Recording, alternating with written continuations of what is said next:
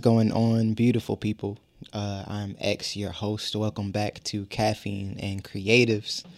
To my right today, very special guest, um, MD, producer, uh, creative, fellow creative, um, executive producer, um, former corner boy. Um, I'm not going to touch your accolades. We're going to get into that during the episode. Okay. I have Pierre Medor. Hey, hey. How you feeling today, my guy? I'm feeling great. It's a pleasure to be here. I appreciate you for coming out here. Man, I'm honored that you asked me to be a part of the show. Man, I've been I'm- watching the episodes. Like maybe one day I'll get a call, you know? Whatever. I see this man. We, me, me and Pierre go to the same church. Yes. Um, I am the. I guess now I was about to say I'm the monitor engineer. You, you, are doing a lot Assistant- more than yeah, monitor engineer. Assistant, assistant tech director. Yes. Um, at Eagles Nest Church in Alpharetta, Georgia. Check us out. yes. Yes, yes. Um, I asked my man Pierre to come on here because outside of having a wealth of knowledge and like just uh, being a fellow perfectionist, which is I think I'm gonna call this episode the perfectionist. yeah, there we go. That's the connect. Yeah. Oh, Yeah. So it's like today I wanna I wanna I really wanna pick your brain as far as being a creative inside the creative realm of moving around, um, your years of experiences, um, and uh, how being someone who like myself like seeks out to achieve excellence every time. Yeah. So outside of just achieving excellence, like what are what are some of the fallbacks of like hyper analytical? oh gosh. You know. Yeah. It, yeah, I mean, yeah. Yeah. Okay, I'll let you ask the question. You know, I could talk on uh, uh, without end about it. You know, But um, give the people what's a little bit of your background. A lot of my followers, I think the people that check out Caffeine and Creators might not know your history. Or Okay, exactly yeah, what, what um, brought you here. How did you get here? um, in 2000, uh, in the year 2000, I moved to Atlanta to work with um, the R&B group Jagged Edge. They actually moved me and my roommates, uh, the other pieces of the Corner Boys, Daniel Moore and uh, Dwayne Nesmith at the time. Um, we moved to Atlanta in 2000, and started working with them, and then went on to work with uh, Patti LaBelle, W. DeVoe, Marques Houston, Omarion. You know, um, in the process of that, met Rico Love, made a huge connection there, and, and uh, that's been a long time collaborator as well. Uh, with him, worked with Mary J. Blige, Usher, and a whole list of other names. Um, and in the process of all of that, have formed a very strong relationship with Tricky Stewart, and that is who I would credit with teaching me the art of production and the perfectionism, like we talk about. You know, like he is just uh, because he learned it from the people that kind of you know schooled him in the in the game, which is like you know Jimmy Jam, Terry Lewis, and uh, Babyface. You know, um, so you know the tradition or of, of perfectionism and excellence at that level uh, is something that I, I think I, I derived directly from that relationship and uh, I mean that's how I end up where I'm at today and those tools have sustained me for 20 years Twenty of them things. I just came man. up on twenty twenty one makes ten for me. Wow yeah man that's a milestone So man. it's like the knowing where I'm at in ten and Yeah. knowing where you at in twenty. I'm like, okay. Bro, it's been a journey. It doesn't. It's so crazy how time flies by like Mm-hmm. that. You never really realize how fast it's going by. Like to even say twenty years, you know, you used to look at people say that amount of time and be like, "Oh, wow, that's that's a long time." But literally, it went by so fast. Yeah. Yeah, As as twenty twenty felt like two months. sheesh. That Man, was speak for yourself. It was. It was long. It was, a long. long one. It was long, but I felt like I was saying like, man, I'm waiting on 20. Everybody was saying I'm waiting on 2020 to be Yeah. over so much that I felt like I don't feel like I'm in 2021. Got you. Like you know what I mean? Yeah. Like 2020 is, is over. It was so long that I felt like Man, so much, so many transitional things happen. I mean, I was, I, obviously the pandemic stemmed Mm-hmm. a whole slew of changes. We just none of I don't think anybody was really prepared for um, and you see the way it was handled. You know, everybody's just doing their best to try to manage those type of things that you can't foresee happening. You know, How did that? Uh, how did the pandemic like alter your your workflow, if at all? um, so many. I don't think it changes for us because yeah, I'm about to say we stu- if you a studio right, I feel like you have you have your space in your home where nobody else. Yeah, is. it's like you know we stay pretty sequestered to ourselves anyway, and just work with the people we work with. So it didn't really change that drastically, but you know, as far as traveling to work, yeah, you know, um, or being in close quarters with you know artists, artists were a lot more cautious about what sessions they they would take or having. Uh, specifically requesting that you know you keep your masks on and things of that nature. Just the stuff you should be doing right. you know, but not not drastically, honestly, you know. And then as well, I think because of where I've been at in my process, I've been kind of narrowing down a lot of the peripheral projects and just um, graduating my level of focus. So I just I really narrowed my focus down to just two two artists. One is a writer that I've been developing uh, named Rockette. who- Monster. Yes, I mean she's she's she's a beast. One of the one of the best. I, I tell her all the time. I haven't met somebody with that high a level of melodic IQ um, since Rico Love. You know, like Rico Love to me was like discovering his IQ of music was what really uh, co- contributed to the chemistry that we had over the years um, with the Corner Boys. Um, and since meeting her, it's been kind of that same effortless thing. So between her and um, my artist Tamel, and we just been focused right there. Which you got? Yeah, y'all y'all uh, gearing up for a release for her, right? We have a, we yeah we have a new EP about to release uh, either in February or March um, is what it's looking Right like right now. corner. Yeah, yeah, Very close. yeah. I'm looking forward to that. And you said you you did more of the the EP. You executed like you you oversaw this this journey. Yeah, yeah, what, that what was is- what does it feel like to be in that space? Man. 20, 20 years. You know what I mean? it's a different level of gratification, honestly, because I get the same joy of seeing other people make progress and mm-hmm. growth in their in their development as well now. So it's less about you know trying to take the credit for something. You know, it's mm-hmm. more so about like just continuously finding ways to add value mm. to whatever you're a part of, and that really becomes that's my high in the, in the process of it all. Yeah, I feel like, and we were talking about this off camera. Like, like I'm aiming to be, like, I don't want to do the jobs necessarily, but I think it's the being a perfectionist. Uh, it's it's like when you have people that like, all right, I know you can do this. Like you said, Yeah. uh, Rocket had like that level, that high level of Yeah. melodic, that IQ. Yeah. If you know somebody that can just execute that, and then you're in a position where it's just like, all right, that's taken care of. Oh man.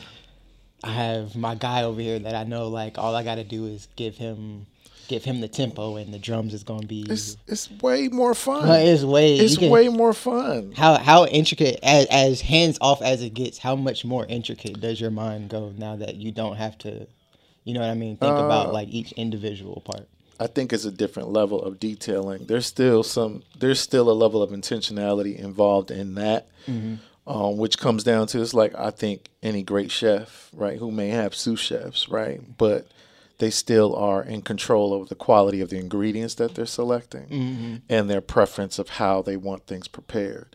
So that to me still takes care of the end product.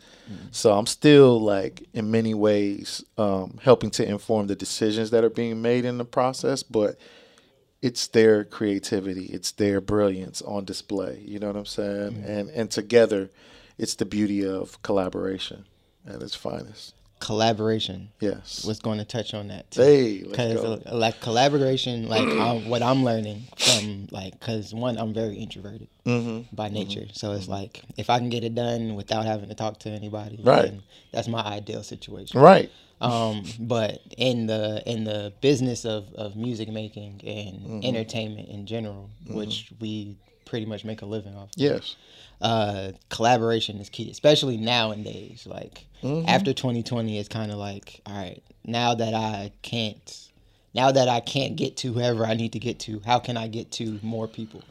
Um, remote, whether that be remotely, Zoom calls. Yes, like, you we're gotta probably- be you gotta be innovative, right? Yeah, we're probably more we're probably more connected to each other now that we can't be connected than we were prior to. The which is irony, crazy. right?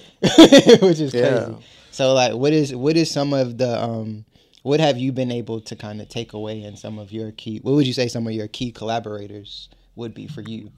And what were you like able to take away from like those being around the like the Rico loves and the, Yeah, I mean, well, for one, um, every situation that I've been in from day one in my career has been a collaborative effort. Whether we're talking about the Corner Boys, I that's had, right I you had. you came in collaborative. Listen, I came in on that on that um, vibration, and honestly, the only reason why, you know, the um, you know, obviously things take their toll and and go their respective routes, but even with respect to the Corner Boys and and why that fizzled out was essentially because I I stopped valuing the collaborative effort. You know what I'm mm-hmm. saying? And like as soon as that happens, that that always becomes a challenge. But needless to say, it taught me the lesson that hey man, you've been on the right page. Just mm-hmm. stay in that mindset of doing your part. You know, mm-hmm. so you know the Corner Boys was a collaborative effort between myself, Dwayne Nesmith, Daniel Moore, and Tyrell Bing. Um, so within that, we had two writers and two producers. There's really not much you can't touch with respect to that. You go from there to then uh, working with Rico Love, who to me Rico le- anteed it up because he went and sourced other producers to create uh, competition within a system, and together we created a very um, efficient way of funneling records. So his productivity was super high and his work ethic was high, but that was all facilitated by way of collaboration. You know, if you got five producers in a room fighting to be heard at one time, you can imagine the fire that's going to Yeah. come out. And everybody sure. everybody's fighting for the aux cord like, "Hey man, I got a beat." You know, so you know, within that we had Earl and E. Um, from that spawn, my guy Diego, who is now kind of working in collaboration with Bankroll. Got it? You know what I'm saying? Like doing a lot of big things. Um, uh, my guy Casanova, uh, man, he he did the uh, twerk record for the City Girls. You know what Okay. I'm saying? Like, so um, yeah. I mean, from and then from there, um, moving to Atlanta, and I had my own outfit with a couple producers, and have since just kind of focused in on a couple guys that really their music speaks to me. It's a guy named Diz out of L.A. Um, who is really really dope, amazing. Like. Um, this guy Versace P, who is also Versace collaborating Yeah. with us at Eagles Nest, right Yeah, on the drums. Uh, amazing nasty drummer, drummer. but a phenomenal producer Yeah. in his own right. You know, so I think I met both of y'all at the same time. Yeah. it was through that through that Carmen project. I think. yeah, yeah, that was the first time I met P. yeah. So And I'm hearing your beats. I'm like, oh my god, yeah, what is happening? I, I, bro, I literally got on Jeremiah like a couple weeks ago. Like, what is where are the beats at from X? Yo? you know what I I, mean? man, I'm. I don't even want to say I'm trying anymore. Yeah, Like I'm, I'm, I'm making a conscious effort to be more in that in that space of, of what I what I feel like needs to be productive for me, and I and keying into like what my gifts are and what I know Mm-hmm. is like there. Um, I really just, just a matter of like. When we, well when we when we first had the production Yeah, conversation right yeah. and we were just like I went through that I went through that crybaby phase of like Yeah. lost a laptop lost a hard drive all, all of it. rebuild having to rebuild your Mm-hmm. workflow switching from logic to ableton now i'm learning the new daw at the same Mm-hmm. time and it's like all right yeah those beats was fire but like i haven't got back to that level of production with my current workflow Okay. And then trying to rebuild that back up and now it's kind of like all right now i have kind of a workflow like i can sit down and know i know how to finish a record Can I ask you a question? One perfectionist to another. yeah because all of that is perfectionist Do you? How do you handle? How do you manage perfectionism? how do do, you like? manage Do you like? Are you? Do you find yourself at times uh, handicapped by the paralysis of analysis, that, like Quincy Jones would say, Yeah. right? You know, Yeah. Uh, I think that's it. I think that's the one. That's the one thing for me. Like I'm a perfect when it comes to production specifically. I'm a perfectionist about production after the fact. Like after the idea is laid down and like it's like all of my stuff sounds like what it sounds like because they're very they're I make I think my style of production is a very polished rough. got Like you, I make a very polished rough draft. got you. Okay. so it's like Okay. the dr- like the drums are kind of off. Hmm. Like the tech, there's textures to like other stuff where it sounds like he Mm-hmm. might have recorded a couple of sounds in his bedroom because I probably did. okay, Like you know, what I mean? Okay, and then. I put the really clean, like Mm-hmm. expensive sound on on top of that. But see, even with that, that sounds like intentionality to me, which to It's me it's is intent the- because it, it's a feeling for me, but it's Yeah. it's natural at this point. Like it's not something that I think about at this point when I sit down and, I, and I create. So it's like with it with production, it's kind of like, oh, that sounds good. That sounds good. So there's not. I'm not really trying to perfect it yet. After it's there, then I'm like, then I go in and then I play. I put the perfectionist hat. So on. you just kind of throw it all in the pot and then Yeah. refine it later. Yeah, I read. I do that. I, I think I do most creative projects like that. When Mm. I like, I paint from time to time. Like I'll let I throw whatever on there and then make sense of it later. Like Mm. I when I write stuff, like me and you know me and my wife we Mm-hmm. Yeah. songwrite. So it's like when I songwrite, I throw whatever on the canvas and then like, all right, I don't like that. I can change that. I can do that. Uh, You're like you're a real artist in that way. You know what I mean? Like, and just in terms of the the free flowing. it got it has to. I like I really I recently just got into um uh really practicing yoga. Mm. Like as you see, like Yeah, no, I saw like, that so clip of you and yeah. Yasir. I like, well, they got the time lapse thing. Yeah, going so on. Yeah, like, so it's like I, I just got it. Like I started like like I did yoga a few times. Now it's kind of like I'm really trying to practice yoga. Got like, you. Like I know what pose names are Mm. type thing. Like you know, like like actually Okay. studying it. So it's like getting into that space is kind of like. And you know, with any artist, once you when you're in that vibe and you're in the studio, there's Yeah. that there's that moment of being in flow Yeah, for sure. where it's like we all just aim to get to that point when we're creating. It's like Right, that's we get in, you gotta set your mood, whatever that is, but Yeah. you're aiming to get in that whatever you need to get in that state of flow. Absolutely. So I pride my like that's why I end up don't or in the past I haven't been creating as much Got you. because there's Okay. certain stuff that I felt like wasn't feeding I wasn't able to tap in.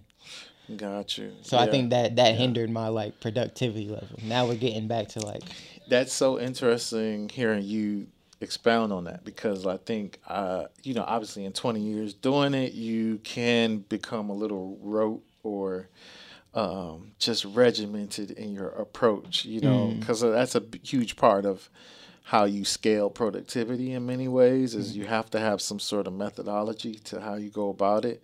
But at the same time um, I think the greater imperative as artists is to make sure, like you said, you stay tapped into what feels good. right.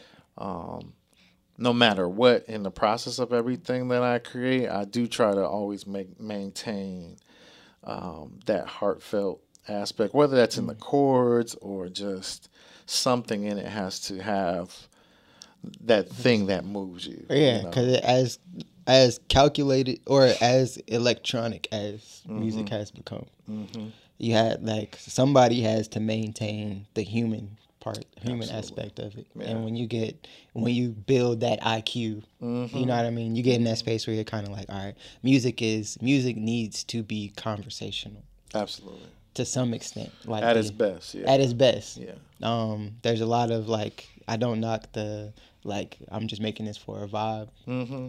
Like I don't even want to listen to the song. I just need it. It's the back. It's the backdrop to this activity, whether it be in the club Right, or right, you right, in whatever space. Like. I can only listen to this song in my Ferrari with the top down. Yeah, I love it. Like you know what I mean? like I, I love those vibes too, but like like I I'm here for I'm here for timelessness. Mm.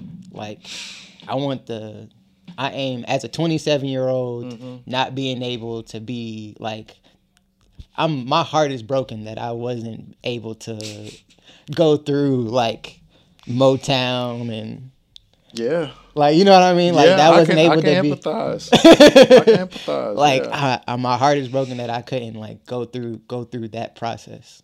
like coming in the game in the 2000s, it was like we were fresh out the 90s. You know Yeah. what I mean? Like, which to me was like such a golden era for R and B, and just you know all the innovations that happened in that in that decade.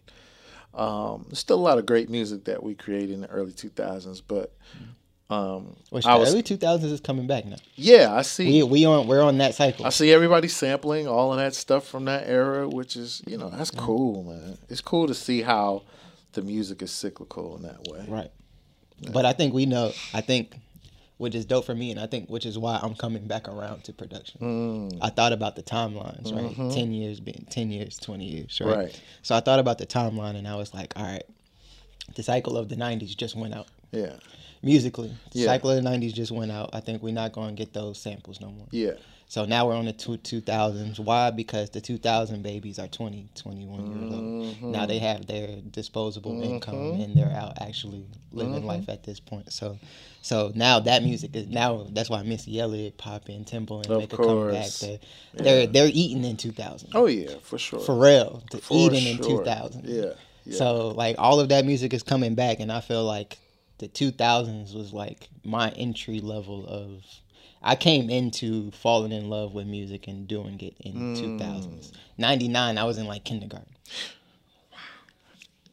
that makes know what I me mean? feel so old. Like, even though I heard you say you're 20, you say you're 27. 27? Yeah, 27. Yeah, that makes me feel very, very old as a young man who is now touching the tender, ripe age of 40. Gonna be 40, a nice 40, Bro, this 40, year. man, I, I feel like, I, I think it's just because I have a season soul. My- Yeah. I have a season soul. So I, I have to understand that about myself. Yeah, yeah. Most 27 year olds aren't mentally where I'm where I'm at. I don't think maybe maybe I don't know. I don't know how I don't want to say I'm special. I don't know. I, I don't know. I feel like I meet a lot of uh, mid mid twenty year olds who Yeah. Just have that thing where it's like y'all are tapped in in a certain way. I think generally as a generation is like that tend tend to be tapped in Mm. um, with the old soul thing going on. You know what I'm saying? Yeah. I, thi- I I'm I'm starting to get that more that Mm-hmm. I'm more now that I'm being around more people that are doing what I'm doing. Some of that I think has to have to do with the technology as well. Yeah. Because it's like we have access to so much.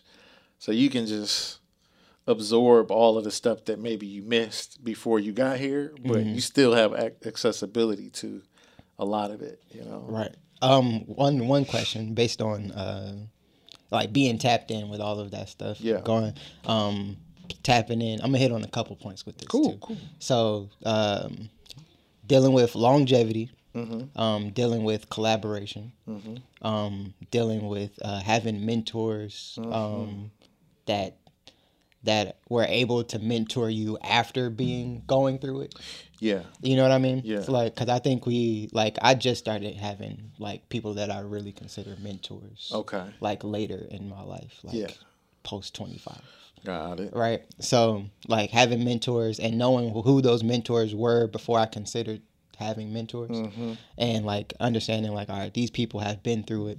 Um, versus having someone who's just older than you that you kind of have to grow with them, Okay. but yeah. you just you're going along for the ride, but don't have to take the hits. Yeah, yeah, yeah, yeah. yeah. um, you know, with mentorship, there's different.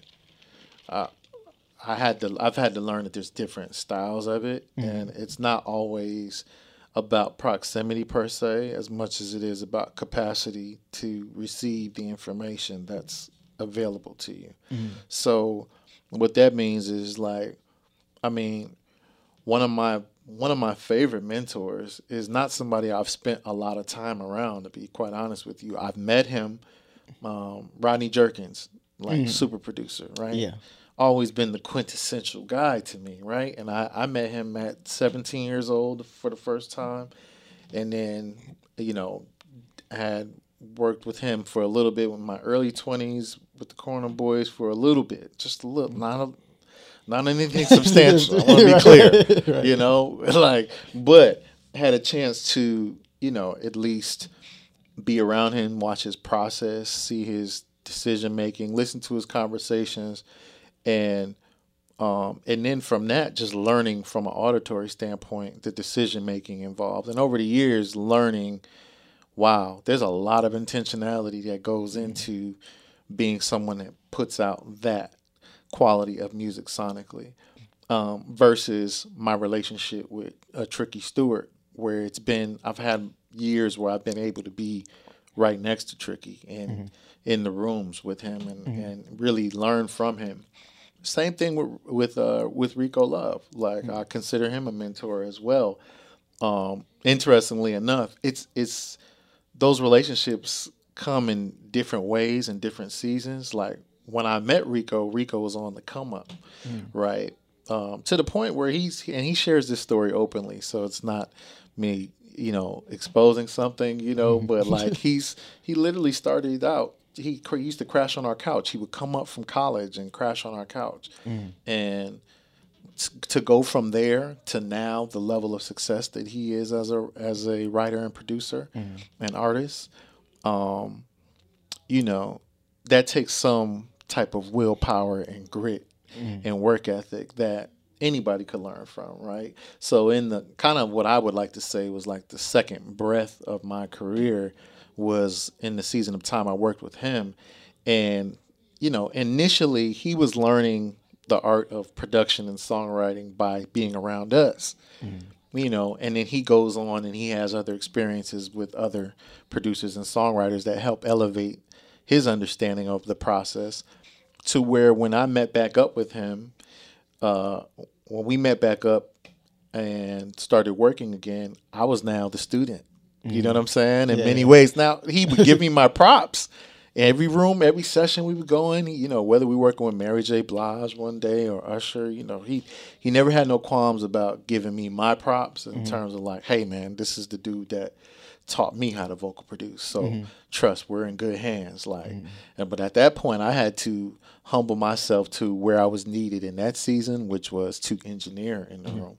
And in the process of that, I ended up learning uh, I ended up getting a whole new education, right? In many ways, but um, but like I said, that's like three different ways that mentorship can present itself, and um, and even through books. Like to me, like John Maxwell is a great mentor. I've never met him.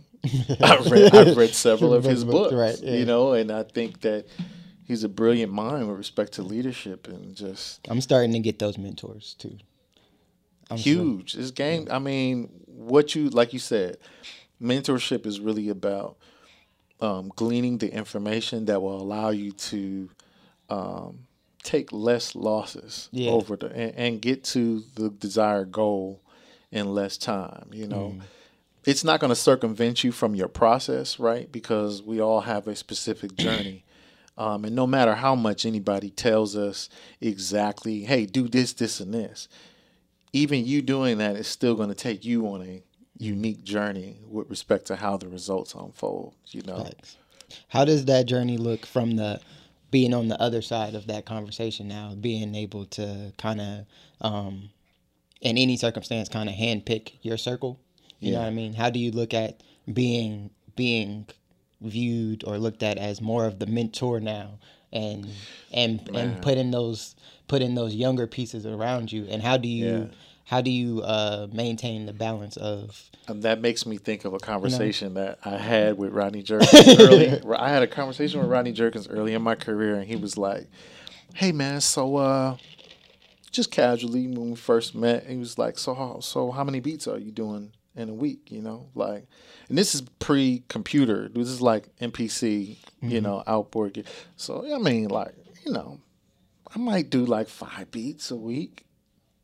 That's nothing though. To you talking to Rodney Jerkins, who's working feverishly yeah. every day to try to be at the head of everything sonically, right? Mm-hmm. Um, so I, you know, he looked at the number and he was just, I mean, he heard me reply. He's like, "Oh, okay." You know, he said, "I always pay attention to hunger." I look for, for, for the people that are hungry. Mm-hmm. You know what I'm saying? I didn't get what he was saying, but basically he's mm-hmm. letting, letting it be known like you ain't hungry enough. you know? So look, so that becomes now in many ways like a um, a key thing I, I key into in the people that um, I desire to help or look to help um, because a hungry person is going to be in, in a certain disposition. Um, and not to the point of desperation, but hunger is it's a look in the eyes. It's a it's just a whole type of energy where you're like, just tell me what I need, to, do win. it. Yeah, you you know tell me what I saying? need to do, and I'm I'm doing that. yeah, if you're hungry for the win, you're going to be more receptive of the information. Yeah. Whereas people that tend to have a little bit more means, a little bit more comfort in life, it's a little harder for you to accept correction, Hmm. you know, because you're touchy like, well, my way's been working.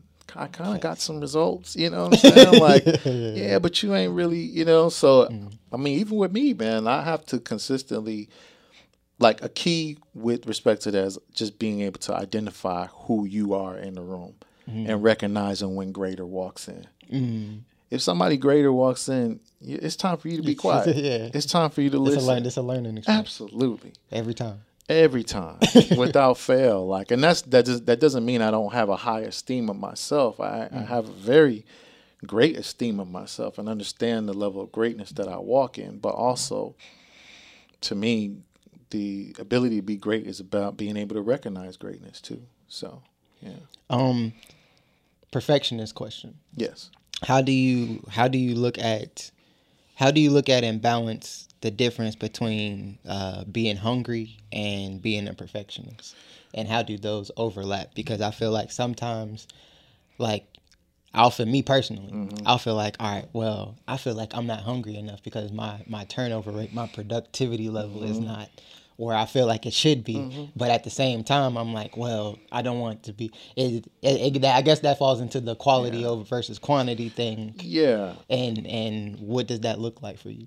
I mean, for me at this stage of the game, like I said, I, I if I take it in analogy form, I'm always thinking about it as a chef. Like it's the quality of the dish is really in the ingredients itself. You know, um, the methodology are the tools that we utilize to get to our end result, not quicker but more efficiently.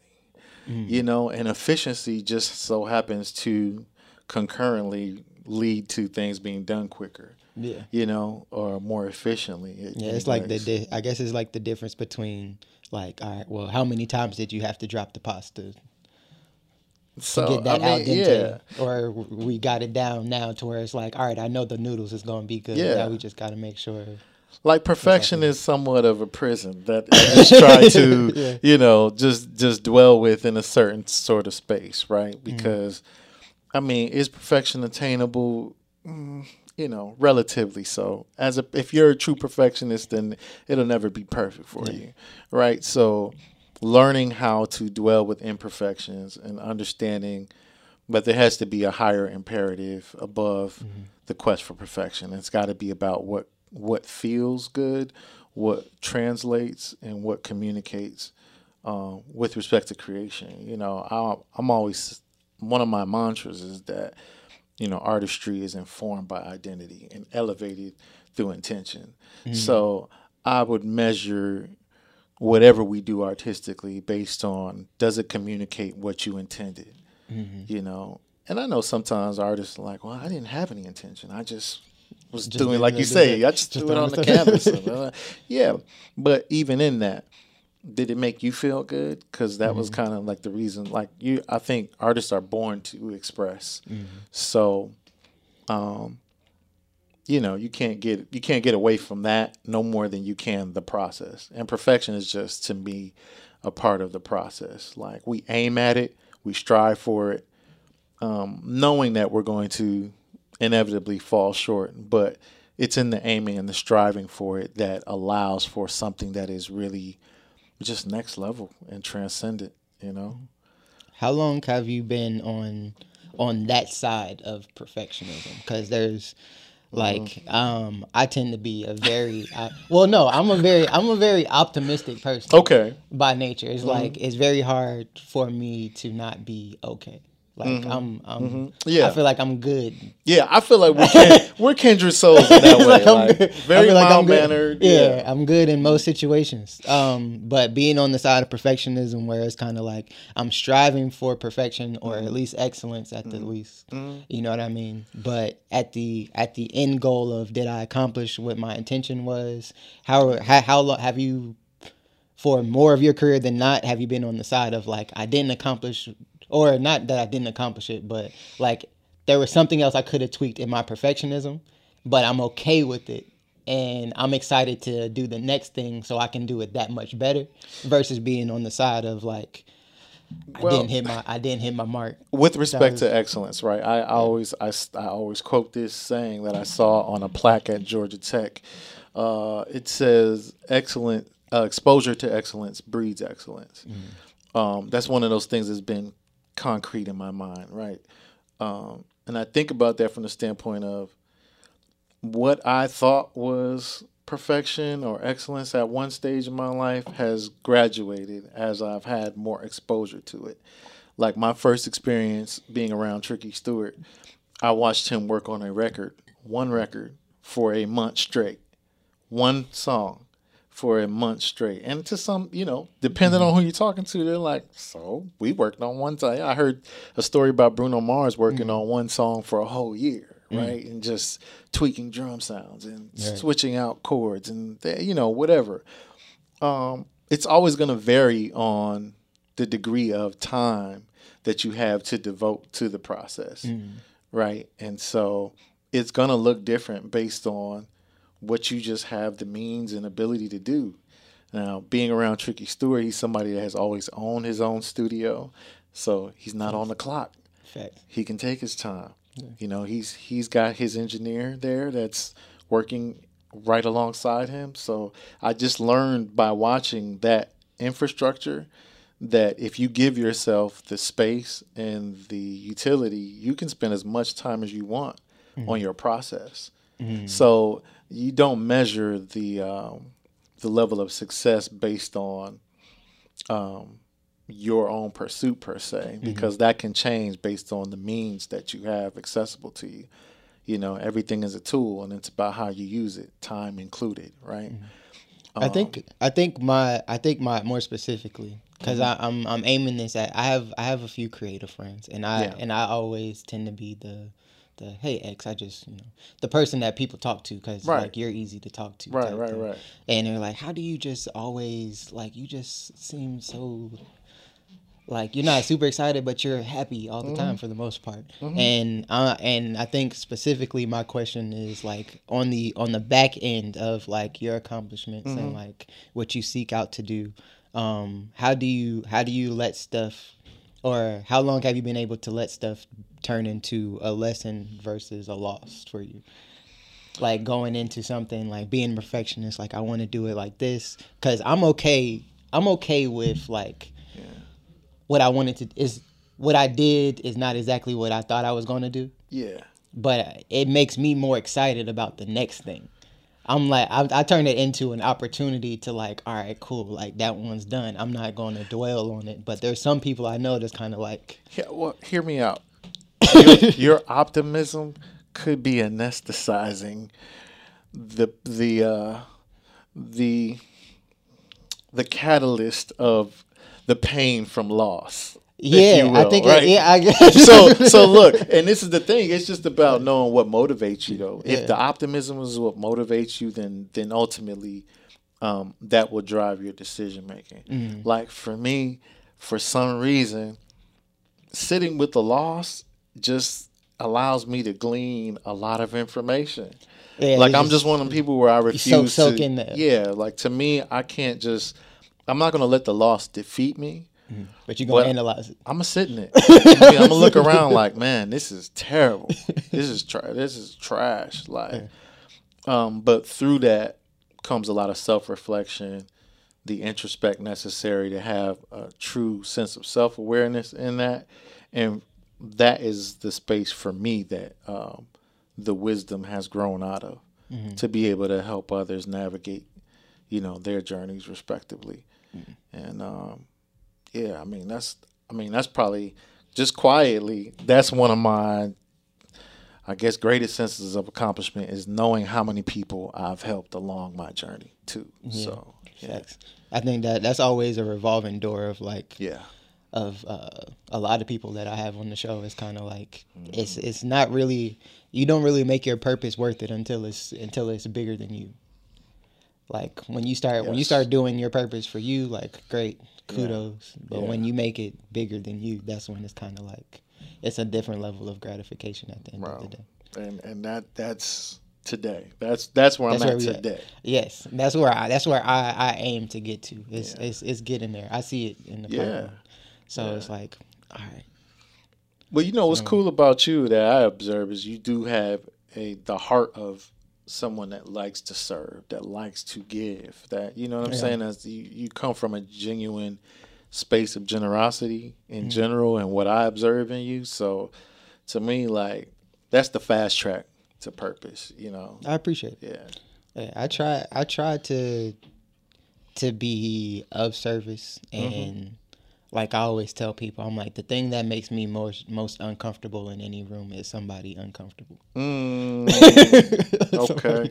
uh, like Mm-hmm. I'm good as long as everybody else is good. When Mhm. somebody's not good, I I have to analyze why they're not Mm-hmm. good, whether it be the for a good thing or a bad thing. Like, yeah. Hey, what you over, what you over here soaking? That's, that's a gift. That's a gift. Everybody's not concerned. You know what I'm saying? I'm concerned. I'm genuinely concerned, but I'm not like my like which I've noticed is a similarity between me and my wife is like she's Mm. she's an empath. God. Like if somebody feels down, if somebody's crying, she I'm about to be crying along with Oh you. wow. Like me, I care about people, but I'm not that much of an empath. Yeah. Like I'm not gonna take on your emotion. I'm gonna try to turn your emotion around. Like I'm more like Yes. I'm more of that person.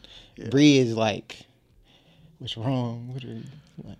That's like we still we weird. still trying to figure. She's still trying to figure it out too. Mm-hmm. But she's gonna feel just as sad as you do. No, I mean, I think too, just from a human standpoint, um, pain and loss sh- should induce some sense of empathy or the depth, the increase. I definitely yeah, I definitely get the empathy part. Yeah. Um, I just like I feel like I think it, and I, it's really the way I was raised, like with Mm. my dad. It's one of those things where it's like, if you're sad, I'm sad that you're sad. That's that's the thing that in me Mm. that wants to make other people Mm-hmm. comfortable in the room. So like, if you're sad, like Yeah. I don't want you to be sad. It makes me sad that you're sad. Mm. I'm not, but I can't not make you happy if I'm sad with you. Like let's.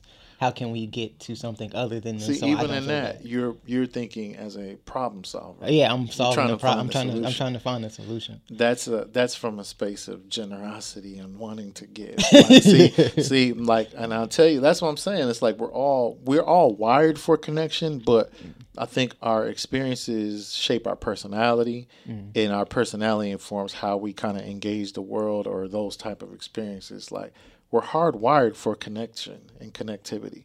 So there's no way as a human to not feel you know, some sense of empathy. I think we're that's inherently in us all, but how we respond to it is probably more reflective of, like you said, how you're raised or like your childhood experiences. Like for me, you know, I was always trying to find um, a space of peace by myself. You know what I'm saying? Like, cause I'm the I'm the oldest of eight children.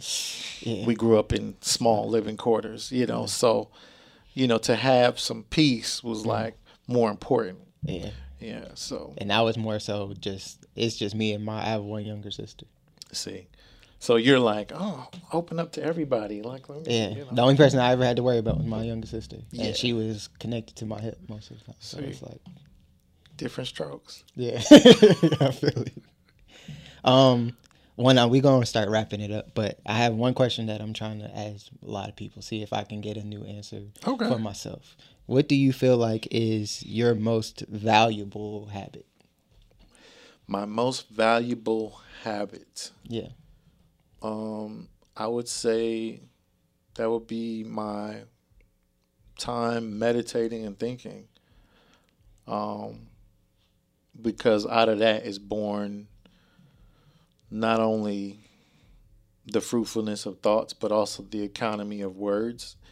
Um, and I always say that words are, I mean, they're the conduit for communication, right? But also, I think that they are the vehicle of emotions. So, um, yeah, if I had to limit it to one thing, I would say that, like Mm-hmm. time and meditation and thinking, like that time of solace, whether that is, um, sometimes it's in the form of listening to music, sometimes it's in the form of uh, reading the Bible or Mm-hmm. praying and just allowing the Spirit to give me insight and wisdom.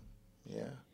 I think that that's been a a, growing thing for me, like with the yoga and Mm. meditation. Yeah, and it's stuff like that. It's, it's, mi- mindfulness. it's mindfulness. Mhm. Mindfulness is starting to be one of my, um, one of my greatest habits that I'm that I'm starting to tap into. I'm naturally mindful because I'm the problem. Of solver. course. Of course. So it's like, but um, I guess as you get older, it's like that mindfulness gets it's very easily clouded because of how Mm-hmm. much you can pay attention to now. hmm Like when you're younger, it's like naive plays. It's on your side. Mhm. Being naive is Yeah, oh, definitely yeah. on your side. When they say ignorance is bliss, Ignorance is Boy. bliss for Yeah. sure. So it's like you're getting older. It's kind of like you know a little bit more. Now it's kind of like oh now, based on like if this is the level of stuff that I know now, Mhm. the level of stuff that I can think about is here because I'm thinking about what I know and what I don't know at this point. So so it get it gets kind of crazy. So mindfulness, being able to sit down, that yoga for me, um, meditating, Amazing. um, that's uh, we probably shared that. You'll have to send me one of your whatever instructional videos you use. Oh yeah, I follow this girl. Um, it's yoga with Adriene on YouTube. Yeah, right she now we're starts doing, out simple. Yeah, well, right now we're in. I'm on day. I've been following her videos, but she started a 30 day yoga Oh, nice. thing. So Nice. I didn't start on day one with her, but Okay. I started on day one. So she's on like day, I think like 20 something right now, or Okay. 18, se- se- something, 10, 20. Yeah. I'd like to try Yeah. that out. Being being an almost forty year old, you know, body is a little different Bruh. these days. Man, I started. Ha- I just started having back problems this year. I had lower back Yeah. problems this year. I did yoga. I went to the chiropractor. I Mm. got a massage. Back I- to back to normal. Back to normal. See, that's no doctor needed. Like That's the beauty of being twenty seven. You can snap back. Yeah, but if you do, but if I have that practice now, it's like Mhm. I feel like I feel like the only the back the uh the thing that slows us down as we age is that we start doing stuff to take care of our bodies after it's a problem. That's true. No, So- you're right. You're so right. yeah, I feel like if I'm if I'm doing this stuff now, I should still be doing this. Yeah, being preventative and Yeah, it's like if, I I was thinking about that watching the infomercial, like like one of them random like 4 a.m. infomercials Yeah. or commercials. And what was like, it about? It was like a a pill, like a special orthopedic pillow for like senior citizens type thing. And I'm looking at I'm looking at it and I'm like and I'm like if that supports this and it's supposed to do this with the mm-hmm. body, why don't we sleep like that Every day. every day? Why are we waiting until our, our neck about to break a good point. to, to have neck support? It's like you don't, you know, you don't got money for a pillow of this stature until you in your seniority. I guess, or we just don't we don't invest that much on like yeah, I'm that's in really what it comes down to. we don't invest like I, I talked to my wife about that too. I was like, I, I want to invest in my sleep this year. Like, sweetie, we're going to get this orthopedic pillow. We're investing in sleep. Yeah, It's it's a lot. It should be higher on your priority list. you than- are not lying. When so I, you want to treat it like that. Listen, we got a we got a memory foam mattress, and it's Yeah. comfortable at first when you lay on it, but after a while, it starts to like lean in a little bit. Mm. I don't like that. and like I like a little support. You Yeah, know what I'm saying? it's like form. It's it's Yeah. like it, it curves, but it's it's firm to where like you feel like you just you're not going nowhere. It's like all right, Mm. cool. Like I can once I get in my my comfortable position, I'm not tossing and turning because it's going to remain comfortable. You support it. I'm supported. Mm-hmm. So it's like invest in your sleep. If you take nothing else from today's podcast, Invest in your sleep. invest in your sleep. That's important. but I appreciate you Hey coming man, out. thank you for having me, man. This is a really I dope appreciate you. Yeah. Like I'm gonna I'm gonna have a ball picking out the gym. Hey man. Hopefully, you hopefully got- we got some good stuff. You are like a walking quota. Oh. Yeah, wait, I'm wait, like I don't know. Jazz is A, shout out to Jazz producing today. Uh, I'm sure you guys you heard a couple of a couple of lines. She has some Nice. walking quota. Man, I'm writing these down. Uh, make sure y'all write these down. Tap in with my guy. Can you tell them where they can follow you on social? Uh, it's Pierre Medor on all of my socials, so that's you can find me everywhere. Follow my guy. Uh, follow me if you're not following me. If you're not following me, I don't know how you saw this video. Um, Explorer page. Man. explore page. Comment how you found this video if you're not following me. But uh, that's xeks dot w-a-v. That's x dot wave. And we just got the caffeine and creatives uh, Instagram up. So Nice. go follow the caffeine and creatives Instagram. is at caffeine and creatives spelled out. Very easy. Absolutely. Um, another beautiful episode. My guy Pierre Medora. Thank you again. Thank you. Um, y'all be easy. Love y'all. Stay creative. We out.